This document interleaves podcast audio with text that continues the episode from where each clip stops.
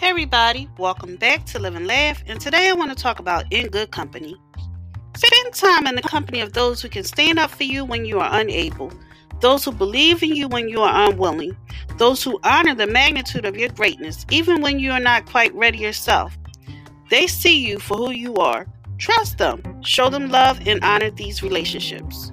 Thank you for listening. If you know anyone that can benefit from this, go ahead and share it.